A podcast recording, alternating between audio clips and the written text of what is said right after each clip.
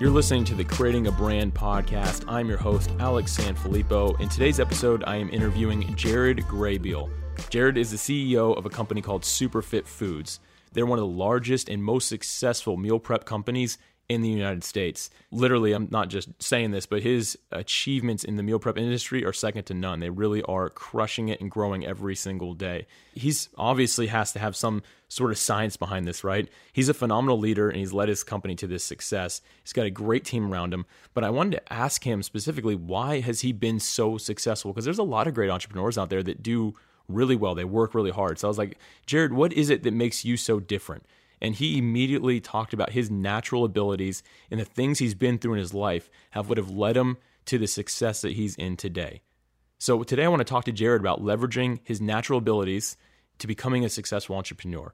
And I believe that all of us, when we begin looking at our journey and leveraging these natural abilities within ourselves, we begin to see more success in our lives as well.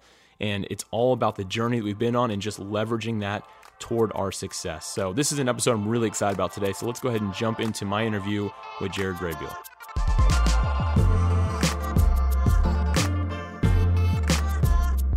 Jared, thank you for being here today, man. Absolutely. Thanks for having me. Yeah, I was uh, looking forward to this conversation. You're a guy who has seen a very large amount of success in your industry in multiple industries really. And I, I, think that the thing would be most beneficial for the creating a brand listeners is really going to just kind of be to hear your life and how you've been able to leverage some of your natural abilities to be able to turn into an entrepreneur that's been very successful. So i'd love to kind of just hear some of your journey some of your life. Start from day one when you were born. Let's go from that day. Yeah you got it. But really what, what kind of made you decide to get into the business world? Because you're definitely an, an athlete as well. What made you decide to actually pursue more business instead of maybe just going more into the athletic realm? You know, a couple things. Growing up, I think different entrepreneurs come from different backgrounds and like different creative elements can really contribute to what type of industry they get in and stuff like that. But for me, you know, we grew up definitely a low income family in a low income area. So like the early stages of my entrepreneurship are really just about survival and like fitting in. So, you know, like I remember in elementary school. I think this was like third grade. I got in trouble because I like used a marker to draw the Nike sign on my socks, and it, it got on the clothes in the washer. And so I just say that to say like you know, we we were so poor. I didn't even have the same socks as the other poor kids in the area. You found a way, though. You found yeah, a way to do it. figured it out a little bit. And so, like the early stages of my entrepreneurship, I just remember, you know, like fourth grade, me and a couple buddies would meet up before school, because we took like a city bus to school and we'd go to this gas station and either buy a big thing of candy or one of us would probably actually steal a thing of candy and got to keep profits up right? Yeah. It was again it was about survival right? And so we knew that at school these kids would buy candy for a quarter a pop. It was like popsicles or airheads or something and I've always been good at math, so I could, you know, at an early age, I could tell like if we buy this thing for three dollars, or of course if we steal it, then we can make a good like eight bucks at the end of the day from forty of these airheads, and then you know we split it two, two, two, two. We've got some pizza money, uh, you know, at lunch, and then we're good to go. And so that was just sort of always how my mindset worked from an early age because we didn't have a choice. Like we had free lunch, and I wanted the spicy chicken sandwiches like everybody else. So it was kind of like every day was a grind to figure out like how to get a Mountain Dew and how to get a slice of Hungry Howie's. You know what I mean? Now, by the way, just for all of our listeners, we're not condoning stealing with this episode. That's not what it's going to be about. Not uh, at all. Not, not, at all. But uh, you know, I think that that's interesting because you already had a bit of a different mindset than most people. I think people that were in that situation, I'd call it a scarcity mindset, and many people kind of feel that they need to react to everything instead of proactively go after what they need. And what I mean by that is many people that kind of grew up in that same scenario that you grew up in, they kind of back themselves into a corner and always feel like they're looking for that free handout and they're kind of holding on to whatever they get. But you clearly spent more money as you made it because you knew that you weren't going to make more money without spending more money. And you noticed that even at a young age, even though you were brought up in kind of a situation that most people wouldn't have seen that potential that you're able to see. And I find that really interesting about you that you were able to kind of gather that mindset at a young age of I need to get out and do something. Yeah, I mean, I think it comes down to comparison, you know, especially at an early age of just recognizing like what we didn't have compared to what other people had. That was an early push for me is just to try to fit in, whether it was even just to be able to afford like what people were eating at lunch. began skateboarding when I was really young. I always joke, but I call it the poor kid sport because a board can last you a really long time. But and I got good really quickly, and so I got these like early on like sponsors as a skateboarder, and I would get like stickers mailed to me, and like stickers are nothing, right? Like to a company, but when you're in like sixth, seventh grade, and like skateboarding's cool in your school, like I would sell these stickers. I'd turn around and sell them two bucks a pop. I just would sell them for whatever the skate shop was selling them for, but I had them like at school, and so I just began to sell these things. And then I realized, all right, if I get better at skating, I'll get more free stuff that I can turn around and sell, or I get to use it, you know, obviously instead of paying for my own. I think that's kind of where it roots back to like me learning early on how to represent like a brand well. Skateboarding, you know, like DC shoes. Uh, I remember I was sponsored I think it's called Flow. It was like the, the stage before you're an amateur skater. So you mm-hmm. get like one pair of shoes a month. And so early on, I'm a big DC skater. You know what I mean? Like I was obviously bought into the DC brand and everything that right. I wore was DC and, and DC was the best shoes. And I would talk about DC. So, you know, early on, I began to learn like what branding looks like, right? Like positive branding. And, you know, I wouldn't wear the free pair of DC shoes, and then when they run out, go buy a cheap pair of some other. I would do whatever I needed to do to wear a DC. I became loyal to a brand. Again, you know, just kind of scarcity mindset led me to early stages learning how to represent brands and take advantage of you know like influential opportunities which we don't even use in the word influencer back then but it's been around forever right you were a you were a pioneer though back then right i guess you could say that man i just wanted some free stuff I think that the uh, social media platforms like, what do we call these people? And they're like, there's this guy named Jared that I knew growing up. And yeah. he used the word influencer. We're going to steal that. The very right? first one. there it is. Obviously, you're not a skateboarder anymore. I'd love to kind of hear more of your story of what brought you to where you are today. And I know a lot of it has to do with some natural abilities and talents that you just have always had inside of you. So I'd love to kind of hear a little bit more about that and we can kind of get into some of your actual strengths. But what kind of led you to where you are today? Like what changed into you focusing on meal prep is where you're at now? Alex, I'm not sure that we have the, the time to branch all the pieces together that brought me exactly to where I am today. From this from is gonna be the Joe Rogan podcast, the new version of it, man. It can be yeah, three yeah. hours. We're good to go. Come on. Four hours later. I guess your question more or less was like the skills that kind of got me here. Yeah, yeah. You know, a lot of stuff has happened in the past 20 years from you know selling stickers, but I think one of the biggest things that I learned early on, especially being like I was always small and I was a white kid in a predominantly color neighborhood. You know, whether it's Spanish people, black people so I had to learn early on like how to fit in, you know, without material things to make me cool, right? So like I had to learn what it's like to be likable and to be a people person from a very young age. Not a people pleaser, but like a people person. That way I could fit into all different groups, you know, because like I moved around, went to five different elementary schools and they were all in different low income areas. So different types of people, right? And so avoiding being picked on, avoiding being, because you know, I was again the small white kid. So I think that really translated as I got into like middle school, high school into just organic likability. I just became friends with a lot of different people for no inherent reason aside from just liking a lot of different people. And I look back at the opportunities that I've had, right? Because I've had some pretty bad luck in my life and I've made some pretty big mistakes. But the only thing that's consistently ever gotten me out of it is just like relationships that I've established over time mm-hmm. by valuing friendships. And I think when you value friendships, it increases your potential to, to just be likable. And I don't mean like likable as in like you're the cool guy. I just mean like someone that people genuinely wouldn't mind being around. And so that's one skill that I think, you know, I haven't necessarily mastered it right because I drop the ball on friendships and I'm late to dinners and I have bad jokes from time to time or whatever. But like just generally being a likable person is so important, being patient with people, uh, listening to them when they talk to you, asking questions, reaching out to old friends, stuff like that. I think that's a skill that I acquired from a young age that's really, really, really been fruitful in my professional life, especially with what we do now, where a lot of our success is based off of our relationships in the community. So, likability would be sort of the number one skill that's gotten me from there to here so obviously again we're not all from that same upbringing that you are. We didn't have you know i'm going to call it an opportunity to kind of be around a bunch of different type of people and have to almost develop that skill. How would somebody like let's just say me or one of our listeners who maybe they're not always the most relational people maybe they're more focused on the administrative side of things how can they kind of grow in that ability to be able to just have that likability and be able to build like stronger relationships? What's a big recommendation you'd have? Yeah so I think one of the things that stops a lot of people from um, expanding their horizons when it comes to friendships, relationships. is a lot in our pride, but it's how we naturally judge others based off of our inability to understand the context of their life and their lifestyle.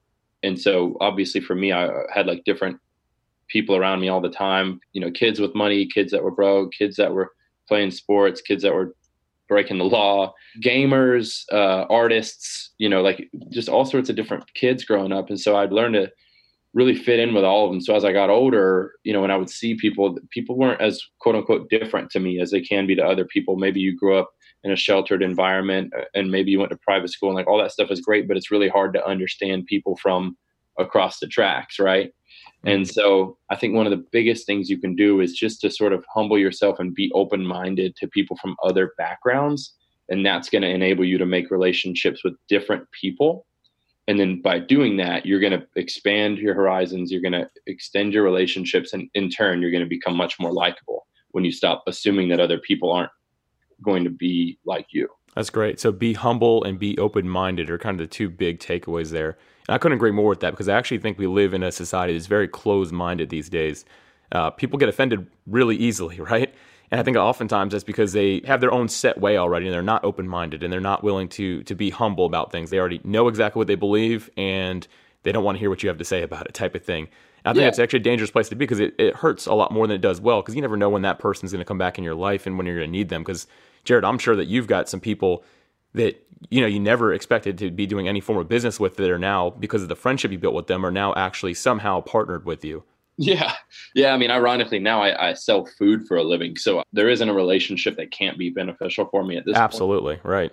It's important to know that, like, you're not necessarily a bad person if you're not open minded. You know, let's just grow up and like we we like football and so we hang out with other people that like football and it just that's how we go about our lives and so if there's somebody that is an artist or a musician maybe we just don't like naturally gravitate towards those type of people. That doesn't make you a bad person but I think in order to expand your horizons and create new relationships and become more likable, the idea is that you you start to think outside the box and you know that you like football, so it's time to start looking for the musicians and the artists and the the soccer fans or whatever it may be, right? Like people that you think are going to be different than you, but they're actually just they add to your community and they add to your your potential as a business person or even just as a human being. I couldn't agree more, and, and you know this about me as well. And um, my wife, her name's Alicia. For anyone who's not heard me talk about her before, but uh, anytime we go to a wedding where we don't know anybody, she's like, Alex, you have to stay with me because I have this terrible habit of at weddings going to every table and meeting every person from every background I possibly can. A lot of those relationships have turned out to be partnerships in, in some ways, or people that I actually am able to rely on, or great friendships have been born from the, just that, from being open minded and going after those kind of just the opportunity to meet somebody new. So I think yeah. that's great that you were able to say that. And um, you know, it's cool that you say that because I think a lot of people now that are listening, they might, I think we have two categories of people the introvert and the extrovert. The introvert saying, well, it's because Alex and Jared both extroverts. But I happen to know that is true for me, but that's not true for you. And I'd love to kind of hear you talk a little bit more just uh, about how you've not overcome that issue because I know it, like in your upbringing, it was almost required. But what do you do now to kind of get out there and continue to build partnerships and friendships in those relationships? What are you doing to kind of form those? Man, that, and that's a great point because I know you pretty well, and and so I know that like you would easily be defined as an extrovert. But me, I don't know. I think this is a real thing, an ambivert, where like I can absolutely have like a lot of um, energy, and crowds do energize me, but I definitely withdraw at times too. And so like I'm what you would call like a selective extrovert. If I'm in a comfortable environment, then I am extroverted. And if I'm in an uncomfortable or a new environment, oftentimes I'll be introverted, really just because of my insecurities. And so I have to be really like self aware because I know the value of friendships. I know the value of new relationships. So I have to sort of like pep talk myself if I'm going to a, a party with people I've never been to, or if I'm mm-hmm. going to an event where I'm not like known or it's not my friend's event, right? Like I know that I'm going to be seeing people that I don't know. So I have to consciously prepare for that. I try to remind myself the value of relationships, right? Like introverts as well, they spend a lot of time in their head you can sort of convince yourself that there's like failure associated with meeting people. And once you get over like the idea that you're not the center of the universe, and like if you were to introduce yourself to somebody, nobody's going to be thinking like they weren't thinking about you in the first place, you know? Mm-hmm.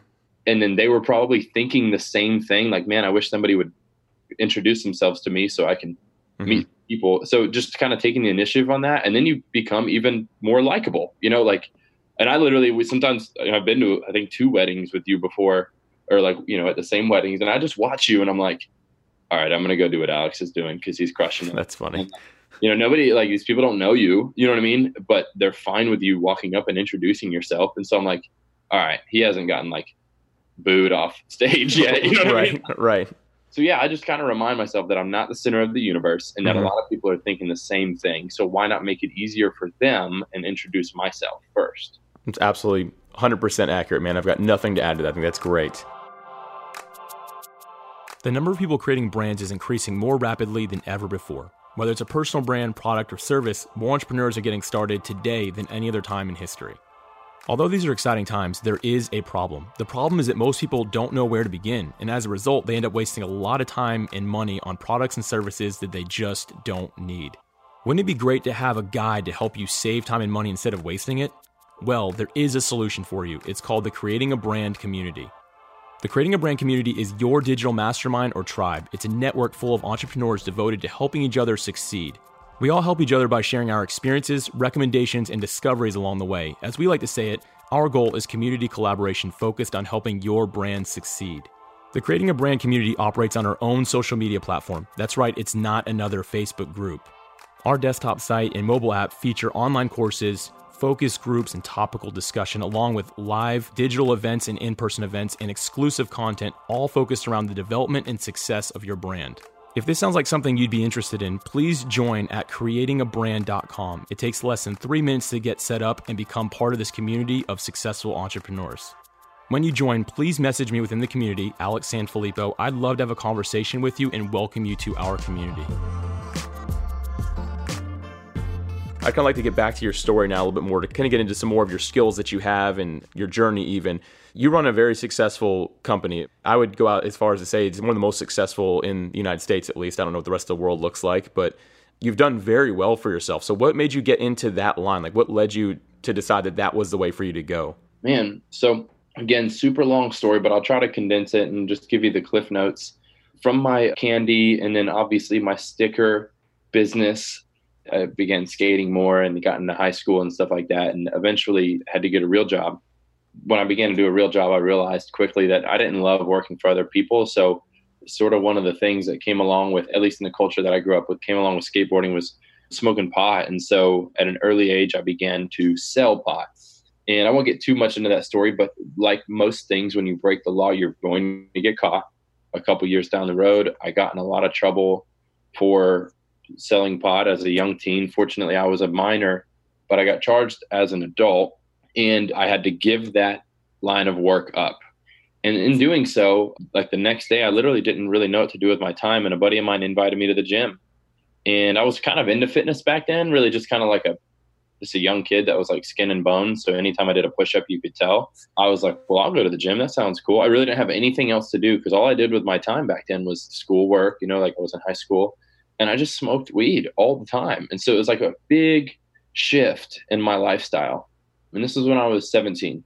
And so I went to the gym with him once. His name was Mo- well, his name was Brandon, but we called him Mowgli because he looked like Mowgli off the Jungle Book. All right.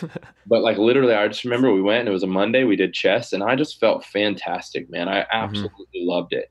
And of course, you know me now, and there's just something about personal growth that lights me up, right? Like I want to always right. be something that's growing me. So I just have not stopped going to the gym since then. But with the way that I am, right, and we'll talk about strengths in a minute, but I've always been a learner. So like immediately mm-hmm. as soon as we started going to the gym, I began to learn about movement and exercise science and how to get more results. And so I grew in that area. I went on to get a job at a gym. You know, the summer after my senior year, I ended up spending a couple months in jail because of that earlier crime. In jail, I remember the jail life at least in county jail, is nothing like the movies. Way, way worse. So, like, if you're listening to this story, this isn't like a glorification. This is like a realization. It's miserable.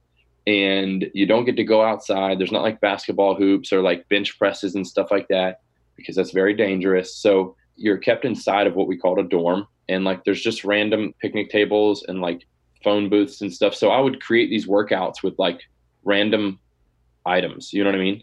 We'd fill up pillowcases full of like shampoo bottles and do curls with it. Like I would just make this stuff up. And uh, I remember one day we were doing a workout because like the guys would usually come to my room in the morning and be like, "What are we doing, Jared? What are we doing today?" And one of the guys was like, "Jared, you should be a trainer when you get out of here." And I, Alex, I didn't even know what that was. It's like it's how hmm. sheltered I guess I was. But yeah, I was like, "What is it? What's a personal trainer?" And he explained it to me, and I was like, "Yeah." You know, I just like a light bulb went off. Like God just threw me a bone.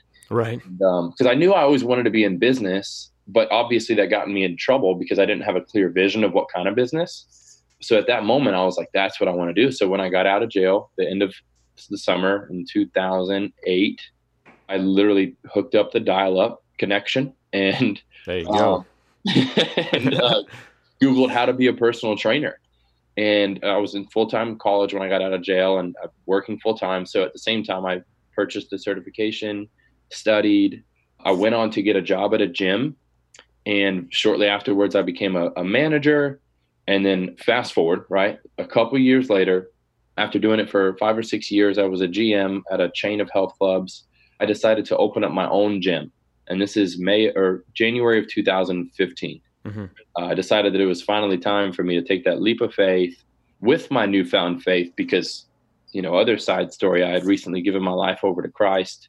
And so I just was like kind of on fire for my future. And, and so I pitched an investor on opening this gym model that I had drawn up, and he gave me the approval. I quit my job working for a corporate chain of health clubs. I moved back home to Lakeland, Florida to open this gym. And uh, a day before we were supposed to begin the remodel of a facility, the investor called me and basically backed out. Yeah, that the was the day before. The day before. So this wow. February 1st, 2015. Sounds which, like a great day. Yeah, it was my birthday. Oh, happy birthday. Yeah, right. um, so I was just dumbfounded, man. I didn't really know what to do. This is my first go at being an entrepreneur, or really a business owner.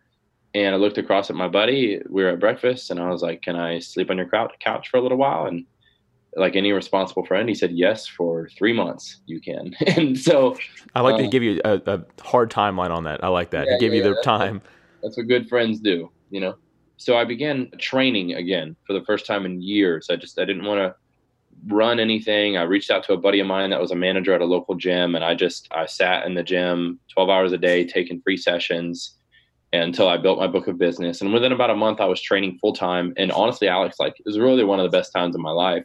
Very little responsibility besides my clients and just paying rent. But then I ran into who's a good friend now, um, an acquaintance at the time. He was at the gym local business owner, and he reached out to me and asked me if I was still interested in opening up the gym. And I said no. That time had passed. I really felt like God was pushing me in a different direction. I didn't really know what yet. Mm-hmm. And uh, he was like, "Well, if you didn't open a gym, what would you do?" And I, I really didn't know. It was kind of like the only thing I knew at the time. And he said, "Well, what about meal prep? You know, nobody's doing that around here. You seem to have a grip on that. Done bodybuilding for years at the time, and I was a certified nutrition specialist at the time. I still am, of course. And uh, a lot of my clients got great results because I was one of the only trainers in the gym pushing the principles of nutrition and how valuable that really was. Mm-hmm. And so I was like, well, I can sell some meals, you know, because I thought that's how simple it would be, right? Like just sell some food. Of course, it sounds easy, right? Yeah. So I committed. I was like, let's do it, man. You know, I thought it would be a small time gig.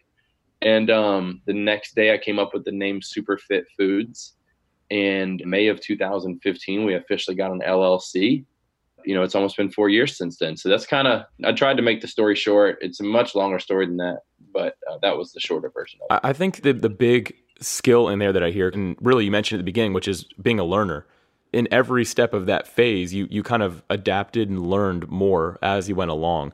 That truly is a skill to be able to be someone who can actually learn and adjust their life based on what happens or pick up a new skill yeah, you want to be a personal trainer, but you didn't really know what that meant. You know, you got out of jail and you're able to get into the actual curriculum you needed to learn. And then when you're doing meal prep, you're able to go back and do the same thing. You're able to go look at that and say, okay, how do I actually make this happen? Yeah. So I think, like, honestly, being a learner, and you and I both actually share that skill, that talent, that ability, if you will. And people comment on both of us for it often, but we both have a big ability to learn. So when someone challenges us with something, we always say, you know, both of us will kind of, people can see the wheels turning in our head and we'll go figure out everything about that topic. And that's just kind yeah. of the way that you and I have always been. It's one of my strengths that, that I value the most. Oh, absolutely. I mean, you can learn other strengths with it, right? If you can learn, you can learn other strengths. So yeah, and that's kind of like my bias approach to it, right? Because you know, I think we're going to get in the conversation of it, but the Strength Finder has, I think, 34 strengths. Mm-hmm. But what I always say is like, again, I'm biased, but like I feel like learner is the best one because you can learn how to woo people. You know right, I mean? right, exactly. Yeah, no, that's good, and I definitely do want to come back to that. But uh, now, you know, I want to talk about Superfit for a little bit because, sure, you were selling candy and stickers and weed at one point. You know, those were all yeah. pretty small businesses in comparison to what you've built now. And I myself have been a Superfit Foods customer for, I, I believe, over two years now. Shortly after meeting you, and that was based on a relationship. So, you know, kind yeah. of going back to that, but I kind of want to talk about the success that you've seen and how like some of these natural abilities and skills that you've just had throughout your life have kind of driven this business forward. Okay. Again, I think just being a learner has contributed the most because, you know, when we got into starting a meal prep company, my partner at the time, his name was Frank, and neither of us wanted to cook. And so, that's that's convenient. Yeah. Let's start a meal prep company, but not cook. I like that. Exactly. And so, like you know, Frank was basically the business guy. He had a relationship with the bank. I wouldn't call Frank an investor because we both went in at the same time, but he was sort of the financial um, backing of the organization. And in the mm-hmm. early stages, we really didn't need any, but he was the inspiration for it all, which is kind of the most important thing. But so at an early stage, we hired one cook because we only needed one we used Frank's Kitchen in the very beginning, but after about two weeks, it was too much, and I don't think that's legal. So correct, uh, it's not. yeah. so we we began to rent out a commissary kitchen uh, with one cook, and then we hired two cooks, and literally during every phase, Alex, of this, and you're my good friend, so you kind of know the details of some of this stuff, but I have to learn every single day, every week, every month, because essentially I'm running a restaurant and I mm-hmm. had no experience in the restaurant industry. I mean, I served sushi for like three months during a period of my life, but literally, you know, no experience running a restaurant, managing one, partnerships with food distributors, containers, I mean, even grocery bags, getting deals on boxes. I've had to learn so much. And so, like, we would have crashed and burned a million times over if I didn't actually enjoy learning, like the challenge of learning. Mm-hmm. And there's been a ton of stuff that I haven't enjoyed doing, right? Like I don't enjoy negotiating chicken prices. Because I'm a learner, I'm going to do it. I'm going to figure out how mm-hmm. that works. And so that's really the most valuable characteristic of mine that's helped us grow is my ability to learn because we started this company May of 2015, kind of right before it became a popular business model. Meal prep is a really fast growing market, but we got into it a little bit early. And so there was a couple key players that we could learn from, but we've definitely been able to learn from competitors that have popped up and some that have gone away, obviously, over the past four years. And that's the characteristic that's attributed most to what we would define as our current success. Right. And you know, we've covered that a lot, and I think we could talk about that a lot more. And maybe in the future, we'll cover the the ability to learn a little bit more because that's something we're both passionate about a lot of our success is driven off of just that alone. You know, I look at Superfit Foods and I'm looking at some of these other competitors because, you know, as a customer for two years, sometimes the advertisements that come up on my social media are these other meal prep companies. And I've seen many of them come and go, but you guys always stand that test of time. But also from a marketing and sales perspective, you guys are second to none. Uh, sure, yes, you learn those skills and all that, but like what has naturally been something that's kind of helped propel that forward?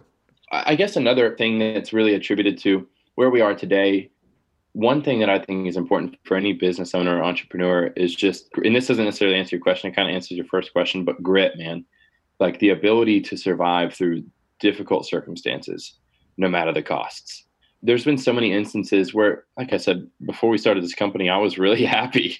And there's been a lot of seasons throughout growing this company where I just haven't been, not long ones, but just difficult seasons. And that's, you know, when you start a business, especially one that we believe makes an impact in the lives of every single client and the community, there's going to be difficult circumstances. And I could have given up a million times over. So could our staff, our cooks, our management staff. Um, but we didn't because we always remember our mission as a company, why we exist, right? And it took a little time to figure that out. But once we decided, you know, that Superfit was created, like God had divinely ordained this company to be built uh, to serve people, but most importantly, to empower them to live happier, healthier lives. Because we think if people can eat better, everything else gets better. Like our grit is easily associated with our mission. I think that's so important because we live in a world today where people give up easily. Entrepreneurship is glorified, but nobody glorifies giving up because failure is not giving mm-hmm. up. You know, you can fail a million times, but that doesn't mean you have to give up. But a lot of people give up because things aren't handed to them easily. And this business was not handed to us easily. Like our client base that we have now was not handed to us easily. So, uh, aside from being a learner, just growing up with grit because nothing was ever handed to me. So, leading that way too, just always recognizing like we may not get the easiest deck of cards, but we're going to play it as well as possible and we're never going to fold. That's good, man. I mean, you mentioned grit, but I like that you also mentioned with it, you mentioned your mission because I'm a huge believer that sure running hard and running fast and all that is completely pointless if you don't know where you're going. And without yeah. a mission, you're just you're running aimlessly, right?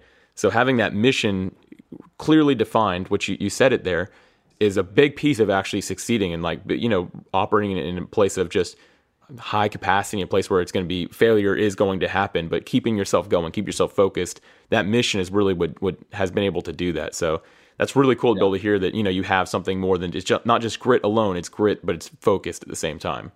Then to answer your question about marketing, man, I've always been like captivated by what people put their attention into.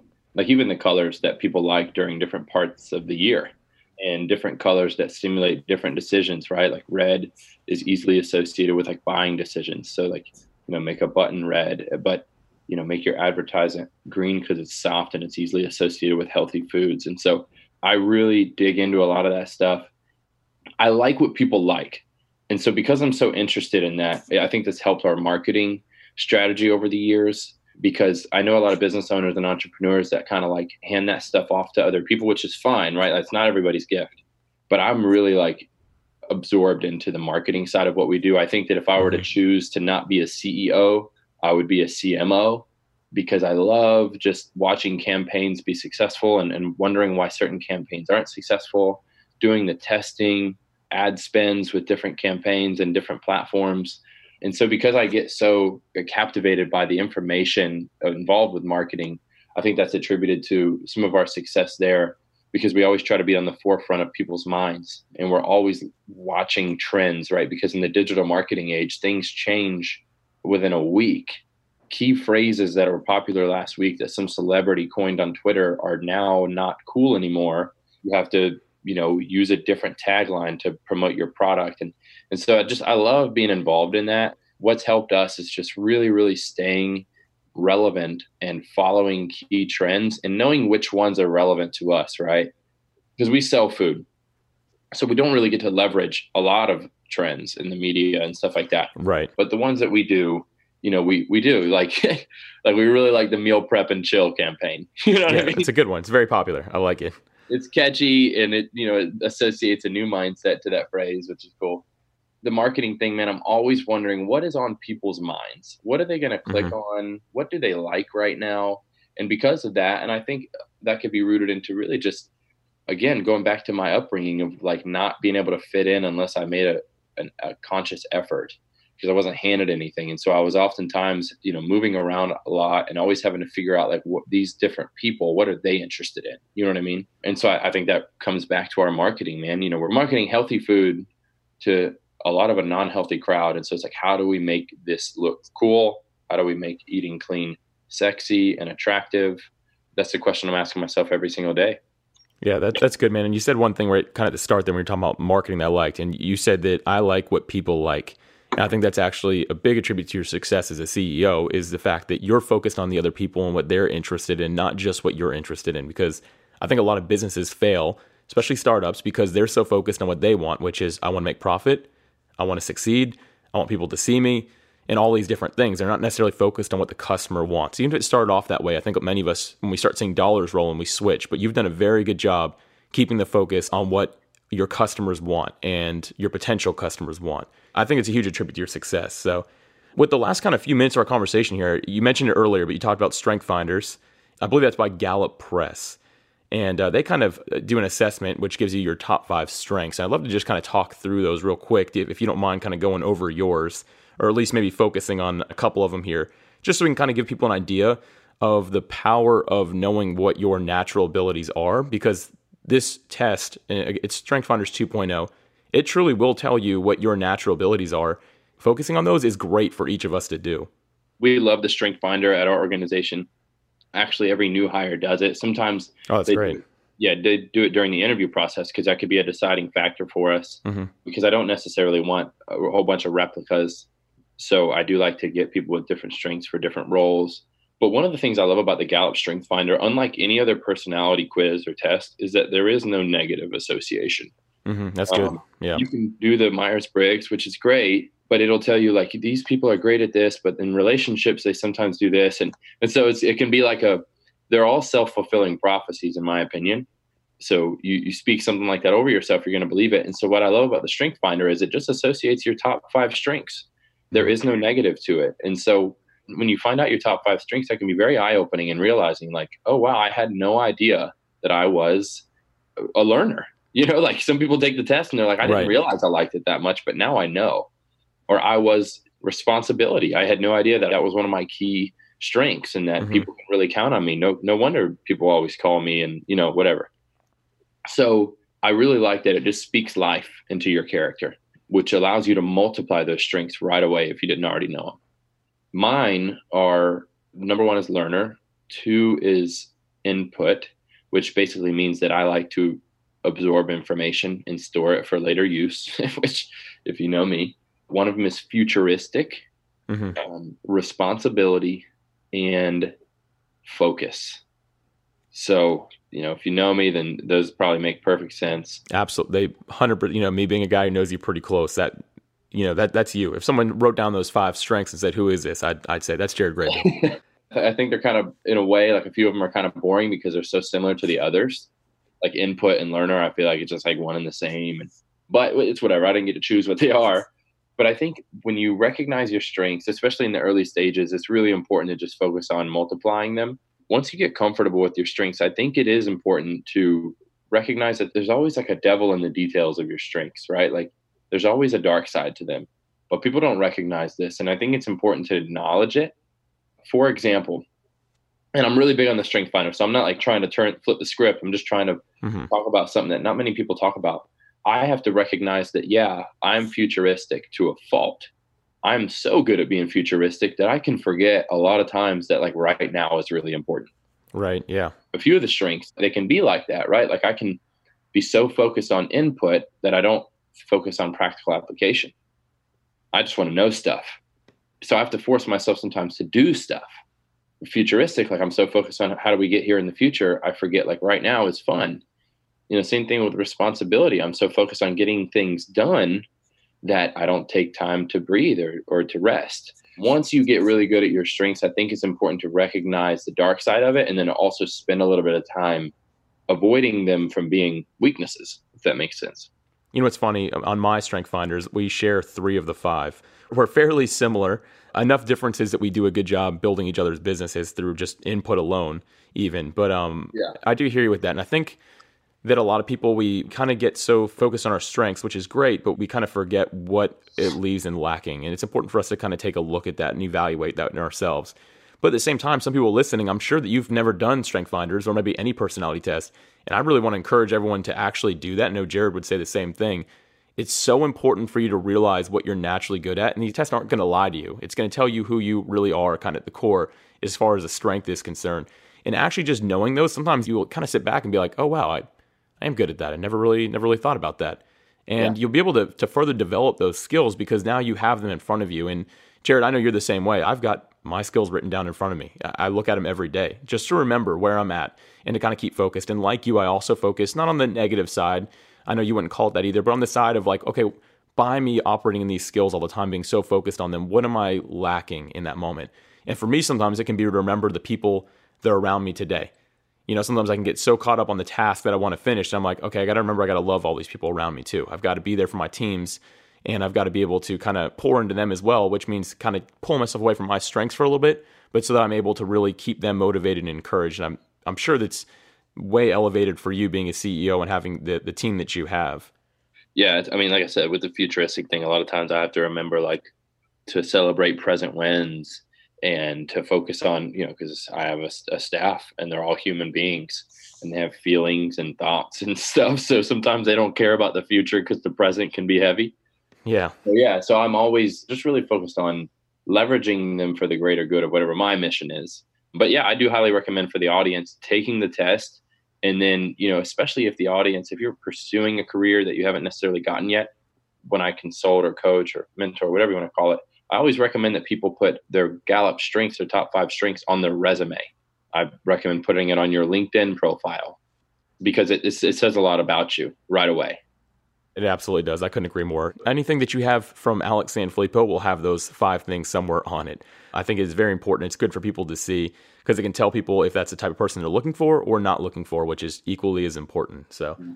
Well, very cool, Jared. Uh, hey, thank you so much for being here, sharing your story. I love hearing about Superfit. Again, as a customer, I also enjoy the food, but the journey of Superfit has been so interesting to me. Looking forward to kind of keeping up with that. And thank you so much for being on here today. Yeah, thanks for having me.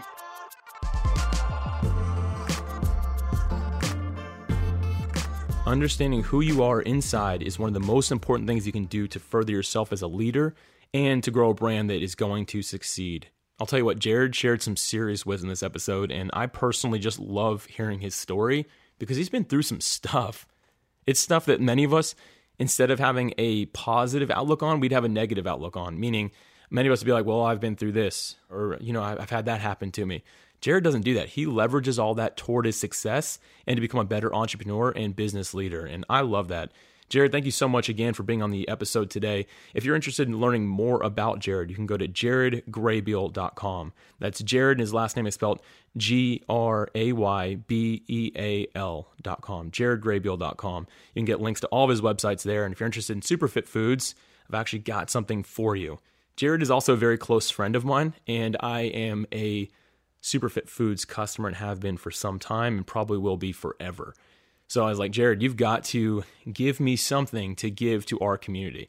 And he agreed to give me a discount, but just for actual community members. I can't give it out here on the episode. However, if you are creating a brand community member, make sure you're looking out for this code because I'm going to share it when I share the episode and we have our discussion about it within our community. I'm also going to share that. So you can get started at a discounted rate. And I encourage you to at least give it a shot for a little bit because you're going to get hooked. The food is amazing. Like I said, Jared crushes it, and the quality of their food definitely shows that. So excited about that. And Jared, thank you again for giving us that discount to our community members. And for the rest of you, consider joining the community so you can get a discount on some great food. That is a perk you probably never thought you'd hear for a digital community, right? Anyway, Jared, thank you again for being on this episode. Really excited about what you shared. I know it's been an encouragement in my life. If you're interested in show notes from today's episode, please visit creatingabrandpodcast.com. Thank you as always for listening to another episode.